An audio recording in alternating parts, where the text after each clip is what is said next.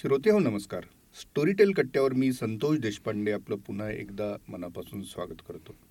तर तब्बल एक आठवड्याच्या गॅपनंतर आज आता आपण पुन्हा भेटत आहोत आणि मला सांगायला अत्यंत आनंद होतो की ह्या आठवड्यामध्ये खूप काही गोष्टी घडलेल्या आहेत. स्टोरीटेल कट्टा आता तुम्हाला नवीन स्वरूपात अनुभवायला मिळणार आहे. त्याचबरोबर स्टोरीटेलवरती अनेक नवीन नवीन पुस्तकं आलेली आहेत येत आहेत आणि ह्या सगळ्याचाच आढावा घेण्यासाठी आज आपण निमंत्रित केलेलं आहे स्टोरीटेलचे स्ट्रीमिंग हेड मराठीचे प्रसाद मिराजदार यांना. प्रसाद स्वागत. हॅलो नमस्कार. प्रसाद मला सांगा या आठवड्यामध्ये काय गोष्टी अशा आहेत की ज्या तुम्हाला सांगायला आवडेल श्रोत्यांना? आता आपण स्टोरीटेल कट्ट्यावरती जे नव्याने सुरुवात करतो आहोत त्यातला महत्त्वाचा भाग म्हणजे की स्टोरीटेलच्या जगामध्ये काय काय घडतं आहे नवीन कोणकोणत्या गोष्टी येत आहेत? कोणती पुस्तकं येत आहेत? कोणत्या लेखकांबरोबर काय चर्चा झाल्या गप्पा झाल्या? पुस्तक क्षेत्रात नेमकं काय चालू आहे? आणि विशेषतः कोरोनाच्या काळानंतर पुस्तक क्षेत्र कसं बदलतं आहे? या सगळ्याबद्दल आपण थोडक्यात काही गप्पा मारणार आहोत. आणि त्यानंतर स्टोरीटेलवरती ज्या गोष्टी येत आहेत त्याची कधी काही झलक ऐकणार आहोत? किंवा कधी आपण त्यातल्या जे निवेदक आहेत लेखक आहेत या सगळ्यांबरोबर गप्पा पण मारणार आहोत. तर स्टोरीटेलच्या जगामध्ये गेल्या महिनाभरामध्ये आपण म्हणूया कारण खूप गोष्टी घडत आहेत ते म्हणजे की करोनाच्या काळामध्ये लॉकडाऊनमध्ये असल्यामुळे लोकांनी स्टोरीटेलला इतका मोठा प्रचंड प्रतिसाद दिलेला आहे की त्यामुळे आपण अनेक पुस्तकं लॉकडाऊन सुसह्य केलं आपण. अगदी सुसह्य केलं. कारण काय होतं की बेसिकली बहुतेक सगळ्या प्लॅटफॉर्म्सवरती किंवा आपण यूट्यूब अमुक तमुक मोबाईलवरती पाहतो ऐकतो त्याच्यात बऱ्यापैकी टाईमपास मटेरियल असतं. पण स्टोरीटेलवरती काहीतरी सकस मोठी पुस्तकं चांगली पुस्तकं आणि तेवढा वेळ होता. त्यामुळे ऐकायला लोकांना आवडत होतं. विशेषतः रात्री उशिरापर्यंत ऐकणारी मंडळी आपल्याकडे खूप आहेत. सकाळीसुद्धा पुस्तकं ऐकणारी मंडळी आहेत. तर चांगलं ऐकण्यासाठी म्हणून स्टोरीटेलवर खूप मोठ्या प्रमाणावर लोक यायला लागली आणि त्यामुळे आपण अनेक चांगल्या पुस्तकांचं नियोजन केलं आणि ते आपण घेत आहोत आणि मराठी लोकांना सगळ्यात सांगायला आवडेल म्हणजे. की आता आपण सिलेक्ट मराठी म्हणून एक स्वतंत्रपणे सेक्शन केलं की फक्त मराठी पुस्तकं जिथे असतील आणि अतिशय स्वस्तामध्ये म्हणजे दरमहा नव्याण्णव रुपयेमध्ये जिथे कार्डधारक आहेत जे ज्यांच्याकडे व्हिसा किंवा मास्टर कार्ड आहे आणि ज्या रिकरिंग कार्ड ज्यांच्याकडे आहे त्यांना नव्याण्णव रुपयामध्ये. आणि ज्यांच्याकडे ते नाही आहे तर अगदी यू पी आय पेमेंटनी सुद्धा पेमेंट करता येईल. अशा प्रकारचे चारशे नव्याण्णव रुपयात सहा महिन्यांसाठी म्हणजे जवळजवळ चौऱ्याऐंशी रुपयामध्ये दर महिना इतक्या कमी पैशांमध्ये सिलेक्ट मराठी येतं ही सगळ्यात मोठी आनंदाची गोष्ट आहे. चौदा पंधरा तारखेपासून ही मेंबरशिप घेता येऊ शकेल. आणि आत्तासुद्धा तुम्ही वेबसाईटवरती गेलात तर वेबसाईटवरनं तुम्हाला तो प्लॅन मिळू शकतो. वा. आणि ही एक खूप मोठी महत्त्वाची घटना गेल्या महिनाभरामध्ये स्टोरीटेलच्या जगात घडलेली आहे. वा. आणि म्हणूनच मी म्हटलं श्रोत्यांना सुरुवातीला की एक आठवड्याचा गॅप झालेला आहे. मात्र हा गॅप कसा भरून काढता येईल या दृष्टीने आम्ही खूप मेहनत घेतलेली आहे. आणि तेच आता प्रसादने आपल्याला सांगितलं की स्टोरीटेल सिलेक्ट आता पुढच्या आठवड्यामध्ये आपल्याला तो प्लॅन आपल्याला घेता येणार आहे. ते फीचर आपण ॲड केलेलं आहे. आणि ज्यांना मराठीच ऐकायचं आहे अशांसाठी ती एक मोठी पर्वणी ठरणार आहे. प्रसाद बदललेल्या स्टोरीटेल कट्ट्याचं आता तुम्ही सांगितलंच. मला एक सांगा की आजच्या स्टोरीटेल कट्ट्याचं विशेष काय आहे? आजच्या स्टोरीटेल कट्ट्याचं विशेष म्हणजे आजच जेव्हा पॉडकास्ट प्रदर्शित करतो तेव्हा आजच एक खूप मोठं पुस्तक स्टोरीटेलवरती प्रकाशित होतं आहे आणि ते तुम्ही जरूर ऐका. आणि ते म्हणजे अच्युत गोडबोले हे मराठीतले सगळ्यात प्रसिद्ध लेखक त्यांनी आणि ॲडव्होकेट माधुरी काजवे यांनी मिळून लिहिलेलं माय लॉर्ड हे न्यायव्यवस्था आणि कायद्यावरचं माहितीपर पुस्तक. हे पहिल्यांदा ऑडिओबुक स्वरूपात हे स्टोरीटेलवरती येतं आहे ते आजच प्रकाशित होतं आहे आणि ही सगळ्यात मोठी महत्त्वाची घटना आहे. याचं कारण आत्तापर्यंत काय होत होतं की पुस्तकं आधी प्रकाशित व्हायची. आणि मग त्याचं ऑडिओबुक केलं जायचं. पण हे पहिल्यांदा घडतंय की ऑडिओबुक पहिल्यांदा प्रकाशित होतं आहे आणि त्यानंतर कधीतरी ते पुस्तक पुढे पुढच्या काळामध्ये येईल. आणि हे खास आपल्या स्टोरीटेलवर घडतंय तेही अच्युत गोडबोलेंचं इतकं सुंदर पुस्तक. तर ते जरूर ऐकलं पाहिजे आणि त्याबद्दल माहिती देण्याकरता मी आज खरं तर आलेलो आहे. वा क्या बात आहे. तर ही ही एवढी मोठी पर्वणी आहे आणि ती माय लॉर्डच्या निमित्ताने आपल्याला मिळालेली आहे. तर अ, माय लॉर्डमध्ये आहे काय? मायलॉर्ड हा बेसिकली जसं नावावरनं आहे की आपण त्याला मिलॉर्ड असं म्हणतो. कारण त्या हिंदी सिनेमाचा आणि इवन मराठी चित्रपटातही कोर्ट सीन्स पॉप्युलर आहेत. मग तारीख वे तारीख किंवा हिंदी सिनेमातले जे आरडाओरडा किंवा प्रत्यक्षात कोर्ट तसं नसतं. प्रत्यक्षात कोर्ट जे चालतं ते वेगळ्या पद्धतीने चालतं. त्यातले कायदे त्यातले कज्जे आणि हे सगळ्यांची सगळी मांडणी ही वेगळी असते. पण असं गृहित धरलं जातं की स प्रत्येक भारतीय माणसाला किंवा सर्वसामान्य माणसाला कायदा माहिती आहे असं गृहित धरलं जातं. तुम्ही कायदा तोडल्यानंतर तुम्ही कोर्टात जाता. त्यावेळेला असं नाही म्हटलं तुम्ही आर्ग्यू करू शकत की मला कायदा माहिती नाहीये. त्यामुळे हे कायदे बनतात कसे आपली न्यायव्यवस्था चालते कशी कशा पद्धतीने हा न्याय मिळतो या सगळ्याचा इतिहास अतिशय रंजक स्वरूपामध्ये आणि माहितीपर म्हणजे काही कायदे घडले कसे ते कसे बदलत गेले हे खूप इंटरेस्टिंग पद्धतीने अच्युत गोडबोले आणि माधुरी काजव्यांनी या पुस्तकात मांडलं आहे आपण अच्युत गोडबोलेंना ओळखतो ते म्हणजे मुसाफिरचे लेखक म्हणून त्यांनी ज्या ज्या क्षेत्रात अनेक क्षेत्रात मुसाफिरी केली त्या सगळ्या क्षेत्रांबद्दलची माहिती त्यांनी पुस्तक स्वरूपामध्ये लिहिलेली आहे आणि ती लोकांपर्यंत पोचवली आहे. आणि मराठी साहित्यामध्ये खूप मोठ मोलाची भल घातली म्हणजे माहितीपर पुस्तकं अतिशय रंजक स्वरूपात त्यांनी मांडली.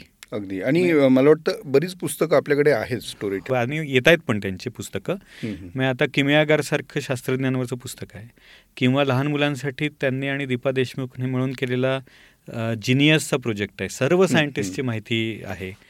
हे त्यांनी जाणीवपूर्वक केलेल्या गोष्टी आहेत. मनातसारखं पुस्तक आहे जे सायकोलॉजीवरती बेस्ड आहे. अर्थातसारखं पुस्तक आहे जे अर्थशास्त्रावरती इकॉनॉमिक्सवरती बेस्ड आहे. गुलामसारखं पुस्तक आहे की एकूण गुलामगिरी कशा पद्धतीने वाढली आणि मानवी म्हणजे मानवतेवरती मानवजातीवरती किंवा ह्युमॅनिटीज वरती असणारं पुस्तक आहे. ज्ञानोदय हे नॅनो टेक्नॉलॉजीवरचं पुस्तक आहे आणि संगणक युग हे संगणक क्षेत्राबद्दलचं अतिशय माहितीपर असणारं पुस्तक आहे. त्यामुळे ज्यांना ज्यांना या क्षेत्रामध्ये यायचं आहे आता कॉर्पोरेट क्षेत्राबद्दलचं बोर्डरूम हे. पुस्तक आहे. तर त्यातलं सगळं जग उलगडतं त्यातली माहिती होते. तुम्ही अतिशय समृद्ध होता ही पुस्तकं वाचल्यानंतर. आणि हे अतिशय सोप्या भाषेमध्ये समजावून सांगितलं जातं. तर हे अच्युत गोडवालांचं वैशिष्ट्य आहे आणि ते त्यांचं मोठं कॉन्ट्रीब्युशन आहे. आणि विशेषतः या माहिती युगात अशा प्रकारे माहिती संकलित करून ती रंगजकपणे लोकांसमोर मांडणं हे डेफिनेटली त्यांनी केलेलं मोठं काम आहे. आणि त्यातलाच पुढचा टप्पा म्हणजे हे मायलॉर्ड हे पुस्तक आहे जे भारतीय न्यायव्यवस्था आणि कायद्यांबद्दल बोलतो. वा. ही खरोखरच एक वेगळी गोष्ट आहे किंवा प्रथमच मी ऐकलेली आहे की अलीकडच्या काळात विशेषतः इतक्या नामवंत लेखकाचं आधी ऑडिओ बुक्स येणं आणि त्यानंतर कदाचित मुद्रित स्वरूपात ते पुस्तक उपलब्ध होणार आहे. आणि खरोखर श्रोत्यांना मला आवर्जून सांगावं असं वाटतं की तुम्ही हे माय लॉर्ड्स तुम्ही जरूर स्टोरी टेलवरती ऐका. आणि त्याच्यामध्ये नेमकं काय आहे त्याचा थोडासा एक अनुभव तुम्हाला देण्यासाठी हा आमचा पॉडकास्ट संपल्यानंतर त्याची एक क्लिप आम्ही लावणार आहोत. तर ती तुम्ही जरूर ऐका. त्याचा पहिला भाग आहे आणि तो तुम्हाला निश्चित आवडेल. आणि ते कंटिन्यू करण्यासाठी स्टोरी टेलवरती तुम्ही सबस्क्रिप्शन घ्या आणि तिथे तुम्ही पूर्ण पुस्तक ऐका. प्रसाद आणखी काही? ज्यांना कायद्याबद्दल माहिती नाही त्यांनी तर ते जरूर ऐकावंच. ते खूप रंजकपणे आपल्याला आपलेच कायदे कसे तयार झाले हे कळतं. विशेषतः भारतामधले कायदे जे ब्रिटिशांनी त्या काळामध्ये कशा पद्धतीने तयार केले अनेक कायदे हे अजूनही तसेच चालू आहेत. त्यातल्या कुठल्या सुधारणा झाल्या घटना कशा बदलल्या गेल्या कशा पद्धतीने आपल्याकडे म्हणजे भारतीय स्वातंत्र्य मिळाल्यानंतर कायदे कोणते कोणते बदलले कोणते कायदे का आले कसे आले कोणते स काय म्हणा म्हणूया वेगवेगळ्या कोर्टामधले निकाल कसे झाले सुप्रीम कोर्टामध्ये कुठल्या लढाया लढल्या गेल्या आणि त्याच्यामुळे कायद्यांमध्ये घडलेले बदल कसे घडले? महत्त्वाचे खटले कोणते कोणते? म्हणजे हे फक्त सामान्य माणसासाठी तर डेफिनेटली उपयोगी आहे.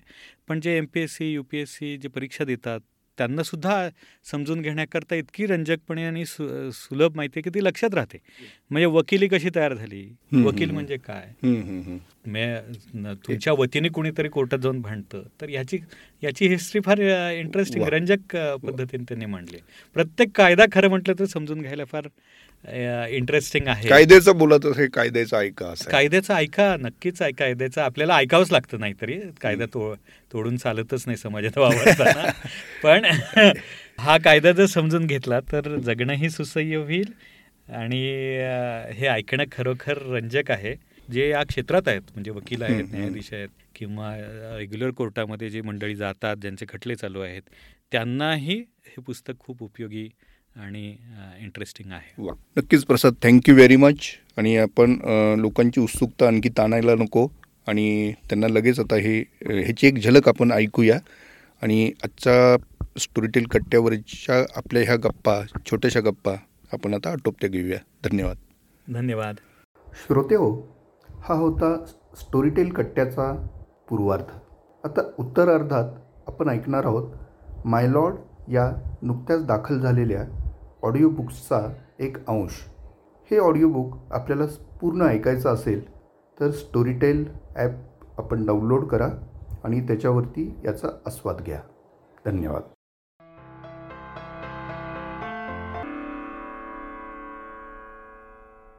रेगिनाल्ड रोज यानं याची कथा लिहिली होती. तर त्यानंच हेनरी फोंडाबरोबर या सिनेमाची निर्मितीही केली होती. यामध्ये आरोपी गुन्हेगार आहे की नाही याबद्दल ज्युरींमध्येच मतभेद होतात. आठव्या ज्युरीला तो निरपराध वाटत असतो आणि तो इतरांना आपलं म्हणणं पटवून द्यायचा प्रयत्न करत असतो. न्यूयॉर्कच्या एका खोलीत हे सगळं नाट्य घडतं. यात प्रत्यक्ष गुन्ह्याविषयी फारसं भाष्यच नाहीये. पण फक्त ज्युरींमध्ये मतभेद आणि त्यांचा संविधानाशी संबंध हे खूपच सुंदर तऱ्हेनं रंगवलेलं होतं. हिंदीमध्ये एक रुका हुआ फैसला हा बासू चॅटर्जी यांनी दिग्दर्शित केलेला चित्रपटही यावरच आधारलेला होता. यानंतर एकोणीसशे अठ्ठ्याऐंशी सालची द अक्युज्ड ही फिल्म मला आठवते. ही ही मॅसेच्युसेटमधल्या न्यू बेडफर्ड इथल्या एका केसवर आधारलेली होती. तोकडे कपडे घालून एक मुलगी एका बारमध्ये गेली असताना तिच्यावर गँगरेप होतो आणि ती किंचाळत असताना आजूबाजूचे लोक चक्क टाळ्या पिटत असतात. पुढे अर्थातच खटला चालू होतो. त्यावेळी तिनं असे कपडे घालून बारमध्ये यावंच का असा युक्तिवाद विरुद्ध बाजूचा वकील करतो. तो पुन्हा बघताना आजच्या भारतातही हाच युक्तिवाद अजूनही केला जातोय याची आठवण आल्याशिवाय राहत नाही. जुडी फॉस्टरनं यात त्या मुलीचं काम इतकं सुंदर केलं होतं की तिला उत्कृष्ट अभिनयाबद्दल अकॅडमी अवॉर्ड मिळालं होतं. यानंतर विटनेस फॉर प्रॉसिक्युशन एकोणीसशे सत्तावन्न अॅनाटॉमी ऑफ अ मर्डर एकोणीसशे एकोणसाठ. दी वर्डिक्ट एकोणीसशे ब्याऐंशी. क्रॅमर वर्सेस क्रॅमर एकोणीसशे एकोणऐंशी ज्याच्यावर हिंदीमधला आमिर खानचा अकेले हम अकेले तुम हा सिनेमा आधारलेला होता. जे एफ के एकोणीसशे एक्क्याण्णव अ फ्यू गुडमेन एकोणीसशे ब्याण्णव. अ सोल्जर स्टोरी एकोणीसशे चौऱ्याण्णव. अ टाइम टू किल एकोणीसशे शहाण्णव. शॅडो ऑफ डाऊट एकोणीसशे अठ्ठ्याण्णव. डबल जॉपर्डी एकोणीसशे नव्याण्णव. द इन्साइडर एकोणीसशे नव्याण्णव. एरिक ब्रोकोविच जुलिया रॉबर्ट्सचा दोन हजार. फाइंड मी गिल्टी दोन हजार सहा. दी सोशल नेटवर्क दोन हजार दहा. रिझनेबल डाऊट दोन हजार चौदा. दी जज दोन हजार चौदा. हिंदीमधलेही कानून वक्त अंधा कानून ममता. बात एक रात की मेरा साया याच कथानकावर बेतलेला मराठीतला पाठलाग हा चित्रपट मेरी जंग एक रुका हुआ फैसला दामिनी क्योंकि मैं झूठ नहीं बोलता जॉली एल एल बी तलवार नानावटी केसवर आधारलेला रुस्तुम असे अनेक चित्रपट झाले. त्यातला एकही गाणं नसलेला कानून आणि त्यातलं ते टिकटिक करणारं घड्याळ अजून आठवतंय. ओ माय गॉड आणि क्योंकि या चित्रपटांनी हसवले ओ माय गॉड तर देवावरच चाललेला खटला प्रेक्षकांना हसवता हसवता विचार करायला लावून गेला. पण या सगळ्यात कहर जर कोणी केला असेल तर तो म्हणजे शहनशाह या सिनेमात. त्यात ती मोटारच कोर्टात घालणं अमरीश पुरीनं कोर्टाच्या छतातून खाली उतरणं अनेक वर्षांपूर्वी चुकीचा दिलेला निर्णय क्षणार्धात फिरवणं कोर्टाच्या जजसमोर भीषण मारामारी वगैरे गोष्टी बघून जजची क्यू आल्याशिवाय काय राहत नाही. या सगळ्यांमध्ये पिंक हा चित्रपट आणि त्यातला अमिताभ बच्चन आणि त्यातला कोर्टरूम ड्रामा खूपच भावला होता. त्यातलं नो मीन्स नो हे वाक्य खूपच महत्वाचं वाटलं विशेषतः आजच्या काळात. मराठीतही चैतन्य ताम्हाणेने दिग्दर्शित केलेला कोर्ट हा उत्कृष्ट सिनेमा त्यातल्या सामाजिक जाणीवेमुळे चटका लावून गेला. चंद्रकांत कुलकर्णीनं दिग्दर्शित केलेला कायद्याचं बोला हा विनोदी चित्रपट खूपच हसवून गेला. तर तो मी नव्हेच. हे मराठी नाटक मनाला अनेक वर्ष भुरळ पाडत राहिलं. सिनेमाचं काल्पनिक जग सोडलं तरी प्रत्यक्षही कायद्याच्या विश्वात अनेक गमती जमती आणि गमतीशीर आणि अविश्वसनीय खटले झालेत. उदाहरणार्थ सुरेश सहकारकर नावाच्या माणसाकडे हरियाल नावाचा एक पोपट होता. तो जाता येता सुरेशच्या सासूला टोमणे मारायचा आणि चिडवायचा. शेवटी वैतागून सासूनं त्या पोपटावर खटला भरला. पोलिसांना काय करावं ते कळे ना पण त्यांनी तो गुन्हा दाखल केला. पण पोपटाला अटक झाली का जामीन मिळाला ते मात्र माहीत नाही. तसंच उत्तर प्रदेशातल्या सदोतीस वर्षाच्या बाळकराम यानं एका नर्तिकेबरोबर पन्नास हजार रुपये खर्चून लग्न केलं खरं. पण ती नर्तिका म्हणजे एक मुलगी नसून मुलगाच निघाल्यामुळं त्यानं तिच्या किंवा त्याच्या विरुद्ध खटला भरला. दोन हजार सात मध्ये अमेरिकेत रॉय पियर्सनन या न्यायाधीशानं घराशेजारच्या लॉन्ड्रीमध्ये पॅन्ट इस्त्रीसाठी दिली. पण इस्त्रीवाल्यानं आपल्याला चुकीची पॅन्ट आणून दिली याबद्दल पियर्सननं त्या इस्त्रीवाल्यावर सहा पूर्णांक सात कोटी डॉलर्सचा खटला भरला. कालांतरानं त्यांनी ही रक्कम कमी करून पाच पूर्णांक तीन कोटी डॉलर्स केली. पण शेवटी इस्त्रीवाल्यानं त्याला दिलेली पॅन्ट आपली स्वतःची नसल्याचं पियर्सननं सिद्ध न करू शकल्यामुळे शेवटी तो केस हरला. दोन हजार आठ साली अरोलिया टॅव्हॅरास या वकिलानं आपल्याला जुगाराची सवय लावल्याबद्दल एका कॅसिनोवर दोन कोटी डॉलर्सचा खटला भरला. या जुगारापायी ती घरदार संसार पैसा अडका सगळं गमावून बसली होती. त्यामुळं तिला नीटपणे भूकही लागत नव्हती आणि झोपही येत नव्हती. शेवटी वैतागून तिनं ही केस केली होती. अर्थातच ती केस उभी राहिली नाही. एकोणीसशे चौऱ्याण्णव साली मॅकडोनाल्ड्समध्ये टेबलापाशी कॉफी आणताना ती अंगावर पडल्यामुळे एका बाईची कातडी जळाली. कॉफीच्या कपावर ती गरम आहे अशी सूचना देणारं वाक्य न लिहिल्यामुळे तिनं मॅकडॉनल्ड्सवर खटला भरला आणि तिला नुकसान भरपाई म्हणून चक्क एकवीस लाख डॉलर्स मिळाले. व्हर्जिनियामधल्या एका कैद्यानं तर स्वतःवरच खटला भरला. आपण जो गुन्हा केला तो दारूच्या नशेत केला होता असं म्हणून त्यानं दारूच्या व्यसनाबद्दल स्वतःवरच खटला भरला होता. एकदा न्यूयॉर्कमध्ये एकानं दुसऱ्याकडून घर विकत घेतलं. तेव्हा त्या घरात भूत वावरत असल्याचा त्याला भास व्हायला लागला. न्यूयॉर्कमध्ये घर विकताना त्यात वाळवी उंदीर किंवा झुरळ आहेत का किंवा त्याचं छत कमकुवत आहे का ते विकणाऱ्यांनी खरेदीकरांना सांगण्याची सक्ती नाहीये. पण या केसमध्ये त्यानं खरेदी करायला भूतांविषयी मात्र सावधान करायला पाहिजे होतं असं चक्क कोर्टात मत पडलं. कोर्टात कित्येक वेळा विनोदी प्रसंगही उद्भवतात. त्यातली काही उदाहरणं? ॲटर्नी. डॉक्टर तुम्ही मृत शरीरांवर आतापर्यंत किती शरीरविच्छेदनं केली आहेत? साक्षीदार सगळीच जिवंत माणसं प्रतिकार करतात हो. ॲटर्नी डॉक्टर शरीरविच्छेदनापूर्वी तुम्ही नाडी तपासली होती का? साक्षीदार नाही. ॲटर्नी श्वासोच्छ्वास तरी चेक केला होता का? साक्षीदार नाही. ॲटर्नी मग तुम्ही शरीर विच्छेदन करण्यापूर्वी तो माणूस जिवंत असणं शक्य आहे का? साक्षीदार नाही. ॲटर्नी तुम्ही असं खात्रीनं कसं म्हणू शकता? साक्षीदार कारण त्याचा मेंदू माझ्या डेस्कवरच्या जारमध्ये होता. ॲटर्नी पण तरीही तो पेशंट जिवंत असू शकणार नाही का? साक्षीदार हो तसं नक्कीच शक्य आहे कारण तू याच कोर्टात वकील म्हणून काम करतोय. न्यायाधीश आणि वकील यांच्यावरचे विनोदही ऐकायला मिळतात. एक न्यायाधीश दोन्ही बाजूंच्या वकिलांना आपल्या चेंबरमध्ये बोलावतो आणि म्हणतो खन्ना तुम्ही मला दीड लाख रुपयाची लाच दिली आहे. चौधरी तुम्ही एक लाखाची लाच दिली आहे. आणि हे मात्र चालणार नाही. यानंतर न्यायाधीश खिशातून पन्नास हजार रुपये काढून खन्नांना परत करतो आणि म्हणतो आता ही केस फक्त तिच्या योग्यतेवर ठरवली जाईल. बोला. एक ॲटर्नी आरोपीला म्हणतो माझ्याकडे तुझ्यासाठी दोन बातम्या आहेत. एक वाईट आहे आणि एक चांगली आहे. आरोपी वाईट बातमी कुठली? ॲटर्नी तुझं रक्त गुन्ह्याच्या जागी मिळालं आणि त्याचा डीएनए जुळल्यामुळे तुझ्यावरचा आरोप सिद्ध होतोय.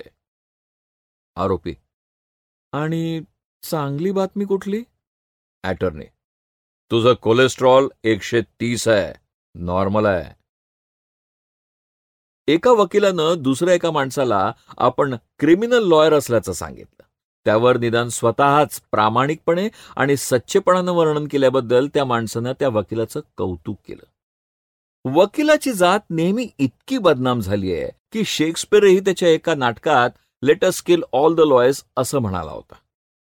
आपल्या मुलाचं लग्न ठरल्याची बातमी सांगायला रामकृष्ण परमहंसांकडे त्यांचा एक शिष्य गेला. त्यावेळी तो मुलगा काय करतो असं परमहंसांनी विचारलं. आणि तो वकील आहे असं म्हटल्यावर त्यांनी कपाळावर हात मारून घेतला होता. अशावेळी विंदा करंदीकरांच्या ओळी आठवल्यापासून राहवत नाही. अंतिम विजयाविषयी झाला अहंकार सत्याला भारी आणि निर्मिला परमेशाने वकील जगी जो अशिला तरी. अशा पार्श्वभूमीवर कायद्याच्या इतिहासावर मराठीत एक पुस्तक लिहावं असं माझ्या डोक्यात आलं हेच मूळ एक आश्चर्य होतं.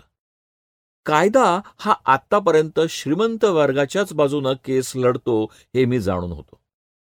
आता ते पडताळून बघण्याची आणि त्याविषयी काही लिहिण्याची वेळ आली होती.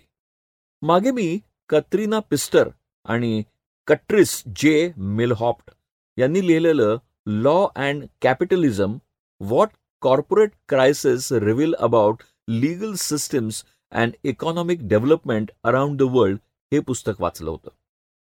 त्यात अमेरिकेतलं एनरॉन रशियातलं युक्रॉस अशा अमेरिका चीन जर्मनी जपान कोरिया आणि रशिया अशा सहा देशातल्या कॉर्पोरेट स्कॅन्डल्सविषयी लिहिलं होतं. एकूणच सगळ्या कॉर्पोरेट जगातले कायदे कानून त्या देशातले उद्योगधंदे तिथली सरकारं आणि त्या देशांचा आर्थिक विकास यांच्यातले संबंध या लेखनद्वयीनं उलगडून दाखवले होते. तसंच डायन केनेडी हिचं loopholes of the rich how the rich legally make more money and pay less tax या पुस्तकात करांविषयीचे कायदे वापरूनच श्रीमंत आणखी जास्त श्रीमंत कसे होत जातात हे दाखवून दिलं होतं. कुठलीही कायद्याची पद्धती जरी वर करणी सर्वांसाठी समान असली तरी ती कॉर्पोरेट्सनाच किंवा श्रीमंतांनाच कशी मदत करते? आणि जगात अजूनही कोट्यावधी सर्वसामान्यांना आणि गरिबांना न्याय कसा मिळत नाही हे मी रोज वाचत बघत आणि ऐकतही होतो. कित्येक अभिनेत्यांनी आणि राजकारण्यांनी गंभीर गुन्हे केले असतानाही त्यांना शिक्षा न होता ते राजरोसपणे कसे फिरत असतात किंवा जरी त्यांना अटक झाली तरीही त्यांना तुरुंगात कशी रॉयल वागणूक मिळते हे आपण ऐकतोच. थोडंफार कर्ज फिटलं नाही म्हणून शिक्षा भोगणारे लाखो सामान्य लोक आपण जसे बघतो तसेच बँकांचं कोट्यावधी रुपयांचं कर्ज न फेडताही अनेक कॉर्पोरेट्सची कर्ज चक्क माफ होतानाही आपण बघतो. जगभरही थोड्याफार फरकानं असंच चालतं. ओ जे सिम्सन हा अमेरिकेतला प्रसिद्ध आणि श्रीमंत फुटबॉल खेळाडू होता. त्यानं त्याची बायको निकोल ब्राऊन सिम्सन आणि तिचा मित्र रॉन गोल्डमन यांचा खून केला. सिम्सन हा कृष्णवर्णीय असला तरी खूप प्रसिद्ध आणि श्रीमंत होता. त्यामुळे तो खूप महागडे वकील नेमू शकला आणि त्यामुळे त्याची सुटका झाली. एवढंच कशाला? स्वतः राष्ट्राध्यक्ष निक्सननं एवढा मोठा गुन्हा करूनही त्याला सोडण्यात आलं? आपल्याकडली तामिळनाडूची माजी मुख्यमंत्री जयललिता राम जेठमलानी या प्रचंड महागड्या वकिलामुळेच बाहेर सुटू शकले हे आपण जाणतोच. कागदावर जरी कायदा सर्वांसाठी समान असल्याचं दाखवत असला तरी तो गरिबांच्या कसा विरुद्ध असतो हे दाखवण्यासाठी अँटॉल फ्रान्स एक उदाहरण द्यायचा. तो म्हणतो सेन नदीवरच्या पुलाखाली रस्त्यांवर झोपणं हे बेकायदा आहे हा नियम सगळ्यांना लागू आहे. पण त्या पुला खालच्या रस्त्यांवर झोपण्याची पाळी फक्त गरिबांनाच येते. त्यामुळे वरकरणी हा कायदा जरी सगळ्यांना समान वाटला तरी खऱ्या अर्थानं तो तसा नसतो असंच त्याला म्हणायचं होतं. एखादी गोष्ट किंवा वस्तू उचलून पळून दुसरीकडे नेली तर आपण त्याला चोरी म्हणतो. पण गरजेच्या वस्तूंच्या म्हणजे उदाहरणार्थ पाणी औषधं किमती अव्वाच्या सव्वा लावून एका अर्थानं सामान्य माणसांकडून जो पैसा श्रीमंतांकडे जातो त्याला मात्र आपण चोरी म्हणत नाही. उलट त्याला आपण कायदेशीर मान्यताच देतो. हा कुठला न्याय झाला? गेल्या तीनशे वर्षात कायद्याची वाढ झाली आणि जगातल्या बहुतांश राष्ट्रात कायद्याचं राज्य सुरू झालं. सतराव्या शतकातला इंग्लिश इतिहासकार थॉमस फुलर म्हणाला होता तुम्ही कुठल्याही उच्च पदावर असा. पण कायदा तुमच्याही वर असतो. लॉर्ड अलेट थॉम्सन डेनिंग या गाजलेल्या इंग्लिश न्यायाधीशानंही एकोणीसशे सत्याहत्तर साली न्याय देताना याचा पुनरुच्चार केला होता. भारतीय सुप्रीम कोर्टानंही हेच तत्व अंगीकारून कायदा सगळ्यांसाठी सारखाच असतो असं म्हणायला सुरुवात केली. पण प्रत्यक्षात मात्र काही अपवाद सोडल्यास गरिबांपर्यंत न्याय फारसा पोहोचलाच नाही. अठराव्या शतकात ऑलिव्हर गोल्डस्मिथ हा प्रसिद्ध कादंबरीकार म्हणाला होता कायदे गरिबांना दळून काढतात पण श्रीमंत माणसं कायद्यावर राज्य करतात. वरवर बघता कायदा सगळ्यांसाठी सारखा असला तरी प्रत्यक्षात मात्र गोल्डस्मिथचं वाक्य खरं ठरत होतं. आज गंभीर गुन्हे झाले असले तरी अनेक श्रीमंत माणसं महागडे वकील लावून जामीन मिळवू शकतात आणि पुढे सुटकाही करून घेऊ शकतो. श्रीमंतांची आणि कॉर्पोरेट्सची बाजू घेऊन अनेक वकीलच आता कोट्याधीश झाले आहेत. काही वकील तर कोर्टामध्ये फक्त पाच मिनिटं उभं राहून प्रतिवाद करण्यासाठी पाच लाख रुपये घेतात. दिल्लीच्या एका वकिलानं तर एका केसमध्ये दर सुनावणीसाठी तीस लाख रुपये आणि दिल्ली ते चंदीगड या प्रवासासाठी खाजगी चार्टर्ड विमान एवढं आकारलं होतं. अशा वकिलाचं ज्ञान त्यांचा अनुभव मोठा असतो आणि कित्येक वेळा त्यांचे न्यायाधीशांशी चांगले संबंधही असतात. त्यामुळे अनेकदा निकालही त्यांच्याच बाजूने लागतो. पण गरिबांना हे परवडत नाही. कित्येकांना वकीलही परवडत नाही. अशा वेळी सरकारी वकील मिळण्याची सोय असते. पण कित्येकांना हे माहीतच नसतं. आणि असलं तरी सरकारी वकील त्या केसमध्ये रस घेत नाहीत. याचं कारण त्यांना त्यात इन्सेंटिव्हच नसतो. आणि हे जगभर असंच आहे ज्यांच्यावर कुठलाही गुन्हा सिद्ध झालेला नाहीये ज्यांना केवळ संशयावरून पकडून तुरुंगात डांबलंय आणि ज्यांचा कित्येक वर्ष खटलाच चालू होत नाही अशा अंडर ट्रायल कैद्यांबद्दल काही विचारूच नका. Commonwealth Human Rights Initiative C H R I I या एनजीओनं राजस्थानमधल्या जोधपूर सेंट्रल जेलमधल्या चारशे त्र्याहत्तर अंडर ट्रायल्सना विचारलं तेव्हा निम्म्याच्या वर लोकांना वकीलच नव्हता. किंवा सरकार त्यांना वकील देऊ शकतं हेही त्यांना माहीत नव्हतं. जगात तुरुंगात असलेल्या एकूण एक पूर्णांक एक कोटी कैद्यांपैकी तीस लाख लोक अंडर ट्रायल म्हणून वर्षानुवर्ष तुरुंगवास भोगतात भारतातही एमनेस्टी इंटरनॅशनल प्रमाणे दोन पूर्णांक आठ लाख लोक म्हणजे एकूण कैद्यांपैकी सदुसष्ट टक्के किंवा दोन तृतीयांश कैदी हे अंडर ट्रायल आहेत.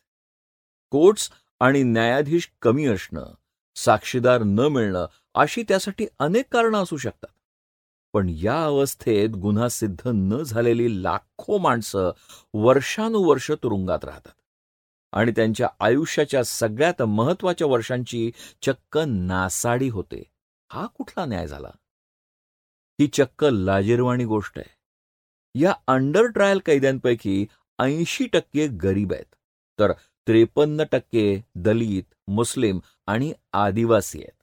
ते ज्या तुरुंगात जातात तिथेही प्रचंड कोंबाकोंबीनच त्यांना राहावं लागतं.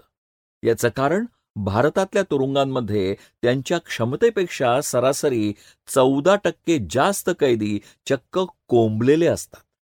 छत्तीसगडमध्ये तर तुरुंगातल्या क्षमतेपेक्षा दोन पूर्णांक तेहतीस पट म्हणजे दोनशे तेहतीस टक्के. दिल्लीमध्ये दोन पूर्णांक सव्वीस पट मेघालयामध्ये एक पूर्णांक चौऱ्याहत्तर पट तर उत्तर प्रदेशामध्ये एक पूर्णांक अडुसष्ट पट कैदी कोंबलेले असतात. ज्या केसेस चालू होतात त्याही लवकर संपत नाहीत. तारीख पे तारीख हे सत्र सुरू राहतं. आणि जर आर्थिक परिस्थिती चांगली नसेल तर माणसं भरडली जातात. एकतर त्यांना चांगला वकील परवडत नाही. त्यातून दागदागिने शेत वगैरे विकून पैसा उभा केलाच तरीही सगळ्यांचा निकाल चटकन न लागल्यामुळे कोर्टात हजर राहण्याकरता सतत प्रवास करणं कोर्टात आपला नंबर येईपर्यंत वाट पाहत तासन तास ताटकळत बसणं किंवा चक्क उभं राहणं. आणि त्यातून जर न्यायाधीश आलाच नाही किंवा त्या दिवशी त्या केसचा नंबर लागलाच नाही तर पुन्हा निराश होऊन परत जाणं असं सतत घडल्यामुळे माणूस थकून जातो. यामुळे कित्येक जण शेवटी कंटाळून आणि थकून आपण भरलेले खटले मागे घेतात किंवा तडजोडीची नामुष्की पत्करतात. पण त्यांच्यावर खटले भरले असतील तर त्यांना हा त्रास आणि दगदग सहन करावीच लागते आणि पैसाही खर्च करावा लागतो. दक्षच्या अभ्यासाप्रमाणे पक्षकार कोर्टात हजर राहण्याकरता दरवेळी सरासरी पाचशे रुपये खर्च करतो आणि त्या गैरहजेरीमुळे त्याचा सरासरी नऊशे रुपये पगार हुकतो. त्रेपन्न टक्के केसेस दोन वर्षांपेक्षा जास्त काळ चालत असल्यामुळे या भानगडीत अनेक जण कफल्लक होतात. कुठलाही गुन्हा सिद्ध होईपर्यंत एखाद्याला निर्दोष समजावं असं कायदा म्हणतो. पण मग हेच तत्व त्या अंडर ट्रायल्सना का लागू होत नाही याचं खूपच आश्चर्य आणि वाईट वाटतं. तसंच रागही येतो. पण मग त्याच न्यायानं अमेरिकेत ग्वांटानामो बे इथे आणि इतरही अनेक ठिकाणी अनेक तथाकथित दहशतवादी कुठलाही गुन्हा सिद्ध न होऊनही खटल्याशिवाय केवळ संशयावरून तुरुंगात प्रचंड हाल वर्षानुवर्ष सहन करतायत. त्याला काय म्हणायचं? त्यातले कित्येक जण अनेक वर्ष छळ आणि अमानुष वागणूक यानंतर पुराव्याअभावी निर्दोष सुटले. पण त्यांची आयुष्यातली इतकी वर्ष वाया गेली ते आयुष्यातून उठले. त्यांच्या नोकऱ्या गेल्या ते बदनाम झाले. त्यांचा प्रचंड शारीरिक आणि मानसिक छळ झाला आणि ते पुढचं आयुष्य एक बेकार आणि मनोरुग्ण म्हणून काढतील त्याचं काय? त्यांचे मानवी अधिकार कुठे गेले? हा प्रश्न राहतोच. अमेरिकेतली तुरुंग व्यवस्थाही आता खाजगी झाली आहे. ते नफ्याकरता चालवलेलं एक रॅकेट आहे असं कित्येकांचं म्हणणं आहे. त्याविषयी कमी बोललेलंच बरं. Justice delayed is justice denied असं म्हणतात. पण मग या अंडर ट्रायल्सच्या आणि वर्षानुवर्ष चालणाऱ्या लाखो केसेसमध्ये जस्टिस मिळतच नाही. त्याचं काय करायचं? या संदर्भात एक विचित्र केस झाली होती. राजस्थान स्टेट रोड ट्रान्सपोर्ट कॉर्पोरेशनमध्ये बजरंग लाल नावाचा एक बस कंडक्टर काम करायचा. चोवीस फेब्रुवारी एकोणीसशे अठ्ठ्याऐंशी रोजी तो कोटापासून राजपूरकडे जाणाऱ्या बसमध्ये तिकीट फाडत होता. त्यावेळी एक सुपरवायझर मध्येच आत शिरला आणि त्या बसमधून दहा प्रवासी विना तिकीट प्रवास करत असल्याचं त्या सुपरवायझरच्या लक्षात आलं. बजरंगलालनं मात्र त्यांच्याकडून पैसे घेतले होते. त्याला लगेच नोकरीवरून काढून टाकण्यात आलं आणि त्याच्याविरुद्ध खटला चालू झाला. हा खटला बरेच वर्ष चालला आणि वरच्या कोर्टाकडेही गेला. शेवटी मार्च चौदा दोन हजार चौदा रोजी म्हणजे सव्वीस वर्षांनंतर सुप्रीम कोर्टानं बजरंगलालची त्याला कामावरून काढून टाकण्याची शिक्षा योग्यच होती असं ठरवलं. रणवीर सिंग यादव यानंही एका प्रवाशाकडून पाच पैसे जास्त घेतले असल्यावरून एक केस झाली होती. ती चाळीस वर्ष चालली. त्या दोघांचे लाखो रुपये खर्च झाले. दोन हजार सोळा साली रणवीर सिंग यानं शेवटी ती केस जिंकली. दुसऱ्या एका केसमध्ये लाल बिहारीची वीस वर्ष गेली आणि एकोणीसशे चौऱ्याण्णव साली त्यानं ती केस जिंकली. या सगळ्याला काय म्हणायचं? अकरा फेब्रुवारी दोन हजार एकोणीसच्या मिंटच्या रिपोर्टप्रमाणे उच्च आणि सर्वोच्च न्यायालय यांच्यामध्ये एकोणसत्तर पूर्णांक तीन लाख केसेस पेंडिंग होत्या. त्यातल्या सुप्रीम कोर्टात साठ हजार केसेस अलाहाबाद हायकोर्टात सात पूर्णांक सव्वीस लाख केसेस तर राजस्थान हायकोर्टात चार पूर्णांक एकोणपन्नास लाख केसेस पेंडिंग होत्या. खालच्या कोर्टात तर दोन पूर्णांक सत्त्याण्णव कोटी केसेस पेंडिंग आहेत. त्यातल्या कित्येक केसेस तर दहा वीस आणि तीस वर्ष पेंडिंग आहेत. छप्पन्न लाख म्हणजे अठ्ठावीस टक्के केसेस पाच वर्षांपेक्षा जास्त पेंडिंग आहेत. ही म्हणजे लाजिरवाणी गोष्ट आहे म्हणूनच लोकांचा न्यायव्यवस्थेवर विश्वासच राहिला नाही. गॉडफादर या प्रसिद्ध सिनेमाच्या सुरुवातीला अमेरिगो बोनासेरा नावाचा एक कायदा पाळणारा उद्योजक आपल्या मुलीवर बलात्कार झाल्याची तक्रार घेऊन पोलिसांकडे जातो.